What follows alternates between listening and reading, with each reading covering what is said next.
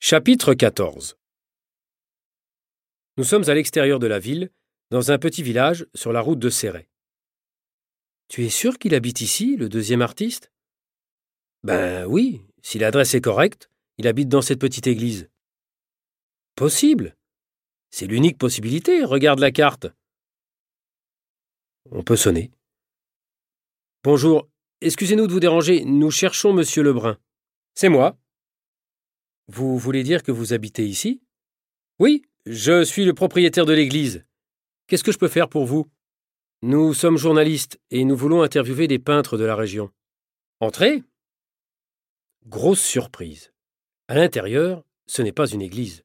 C'est un splendide appartement duplex avec un énorme atelier de peinture et des fresques gigantesques. Vous êtes surpris, n'est-ce pas? Vous voyez, j'ai acheté cette église abandonnée et je l'ai restaurée. Pour un artiste, c'est fantastique. Je suis toujours inspiré. Inspiration divine. Vous utilisez une technique particulière, je vois. Vous mélangez la peinture et le plâtre, n'est-ce pas? Oui, entre autres. Je travaille en trois dimensions. Et vous utilisez un masque pour vous protéger le visage? En effet, j'utilise ce masque-là sur la table. Je tente de le mettre en difficulté. Vous vous intéressez aux anges dans vos fresques, monsieur Lebrun? Non, moi je fais de l'art abstrait. Je ne peins pas de figures, pas même des figures d'anges.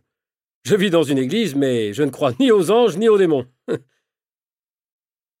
pas d'expression de malaise, pas de regard interrogateur chez monsieur Lebrun. Si c'est lui l'ange, c'est un excellent menteur.